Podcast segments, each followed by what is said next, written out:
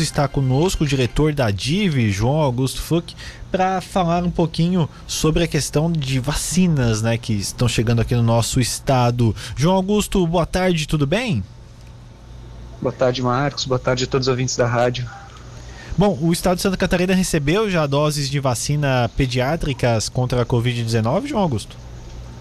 Recebeu, Marcos. A gente acabou de receber agora, próximo do meio-dia, a primeira remessa, então, das vacinas para uso nas crianças de 5 a 11 anos de idade.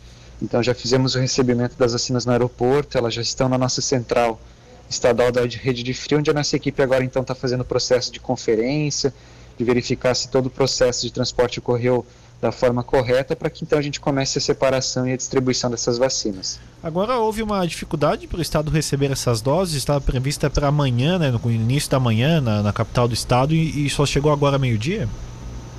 Exatamente, né? O Ministério teve um, acabou passando informações incorretas para o Estado, então tinha previsão que as vacinas chegassem inicialmente às 8h25 da manhã, depois, no segundo momento, o voo foi remarcado para as 2h15 da tarde, e as vacinas acabaram chegando, então, 11h50 da manhã. Então, realmente a gente teve informações desencontradas por parte do Ministério da Saúde, mas a nossa equipe, enfim, estava é, preparado, enfim, ficou buscando as informações também por outros meios e assim que as vacinas chegaram a gente conseguiu receber para que a gente ainda conseguisse dar o processo de, de, de separação, de recebimento, conferência, separação e agora envio para os municípios. Uhum. Bom, esse processo deve durar quanto tempo? Quando, quando que o Estado assim começa a, a, vacinação é, na, na, nas crianças? Quando que os municípios terão essa condição?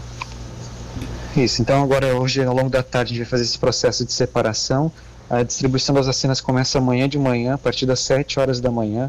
Ela vai ser distribuída então para as 17 regionais, gerências regionais de saúde que a gente tem espalhadas pelo estado. Essas gerências, a partir do recebimento das vacinas, já começam então o processo também de envio para os municípios. Então, a partir, a partir do recebimento das doses pelos municípios, aí cabe a cada equipe municipal é, organizar a estratégia de vacinação, mas a partir de amanhã as vacinas vão estar disponíveis, então para os municípios que tem o interesse de iniciar a vacinação amanhã mesmo, isso já será possível. É. Agora, o quantitativo de doses veio aquela que estava prevista, 39.800 doses? Isso, exato. Foram 39.800 doses nesse primeiro momento. A vacinação aqui no estado vai servir, vai, vai se dar em dois grupos, né? principalmente então, um grupo prioritário, que são aquelas crianças de 5 a 11 anos que tenham deficiências, comorbidades, os indígenas, os quilombolas, né? crianças que vivem em abrigos, e para as crianças que não se enquadram nesse grupo prioritário, a vacinação vai ocorrer então de forma escalonada pela idade. Então, começando com crianças de 11, 10, até chegar em 5 anos. Então, isso agora os municípios também precisam organizar, já que em alguns municípios você pode ter um número maior de crianças com deficiência, outros com comorbidades. Para indígenas, a gente já está destinando 100% das doses nesse, nesse primeiro momento, considerando que é um dos grupos prioritários também. Então aí cabe a cada município organizar localmente as suas estratégias de vacinação, seguindo basicamente esses dois grupos. As crianças do grupo prioritário e as crianças por faixa etária, que, claro, vão sendo vacinadas conforme as doses sejam encaminhadas pelo Ministério da Saúde. Essa é apenas a primeira remessa, a remessa que vai dar início à campanha de vacinação, mas certamente com as próximas remessas a gente vai avançando é, paulatinamente na vacinação desse grupo. Pois é, a gente tem uma certeza já de datas é, e número de doses que o Estado vai receber ainda neste mês de janeiro? Por enquanto ainda não, a gente tem uma, apenas uma previsão do Ministério da Saúde né, de é, 20 milhões de doses pra, para o primeiro trimestre, seja de janeiro a março, mas a gente espera que quanto antes as doses, as doses cheguem e considerando que nós já temos um processo de logística bem estabelecido, então a gente consegue distribuí-las rapidamente.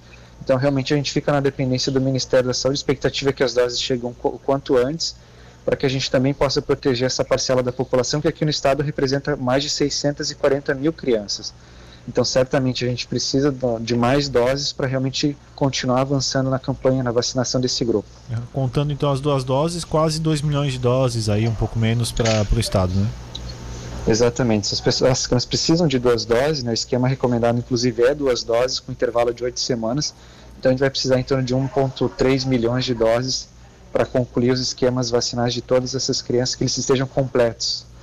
Uhum. Bom, João, é, duas doses, tem a previsão da dose de reforço também para essas crianças? Ou isso não foi estudado ainda, isso está em acompanhamento? Isso ainda está em acompanhamento. Acho que a gente tem que entender que a dose de reforço se dá principalmente depois de algum tempo que a gente tem o esquema vacinal completo, que o, o, o sistema imune começa a ter uma redução dos anticorpos.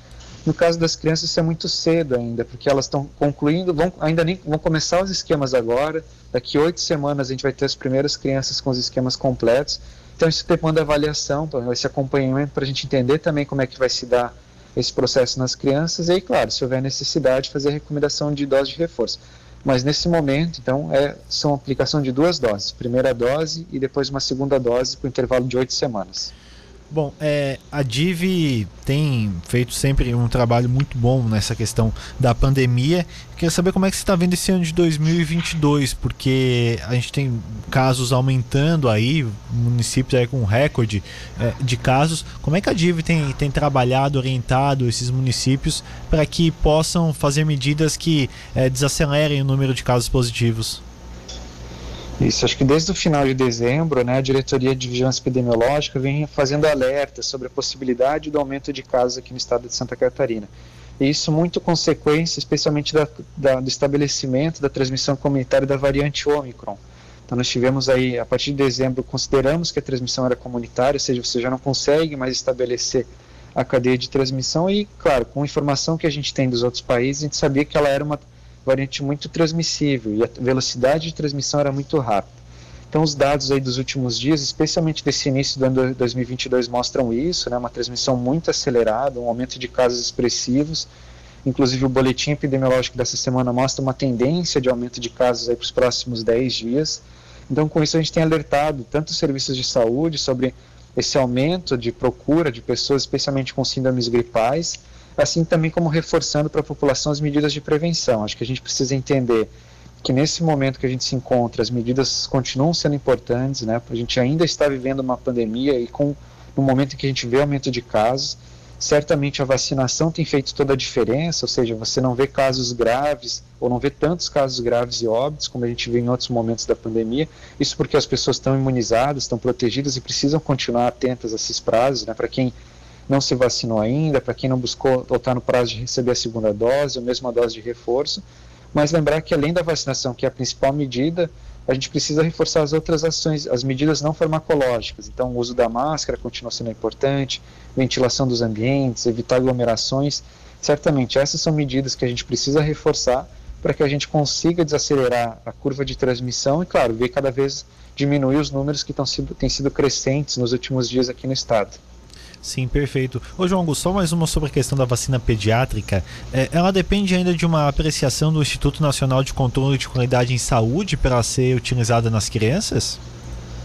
Bem lembrado, isso, isso já foi. É, realmente havia essa necessidade, então a distribuição das vacinas está acontecendo de forma concomitante a uma análise do INCQS, que é isso, eles, a partir do momento que as vacinas são recebidas no país, o Instituto de Controle de Qualidade avalia mas eles já deram um aval de que as vacinas podem ser utilizadas. Então, isso a gente já recebeu a informação confirmando que as vacinas estão disponíveis para uso. Então, realmente agora é só um processo de logística e a partir da chegada nos municípios elas já podem ser aplicadas. Ah, perfeito. Eu pergunto isso porque a gente percebe as notícias aqui. São Paulo já está aplicando a, a, a, vacina nas crianças. Inclusive, uma indígena de 8 anos foi a primeira vacinada em São Paulo. Por isso, a pergunta. Então, segunda-feira devemos ter tudo alinhado e começamos a vacinação. É isso, né? Exatamente. Esperamos já no final de semana ver algumas crianças vacinadas, mas certamente segunda-feira acredito que todos os municípios já vão estar tá aí bastante, já vão estar tá tudo preparado para a gente ter os 295 municípios também vacinando as crianças de 5 a 11 anos aqui no estado. Perfeito. João Augusto, obrigado pela sua participação conosco, as informações. Seguimos acompanhando a Rádio Cidade aqui de Portas Abertas para as informações da DIV. Obrigado pelo espaço também. Uma boa tarde a todos.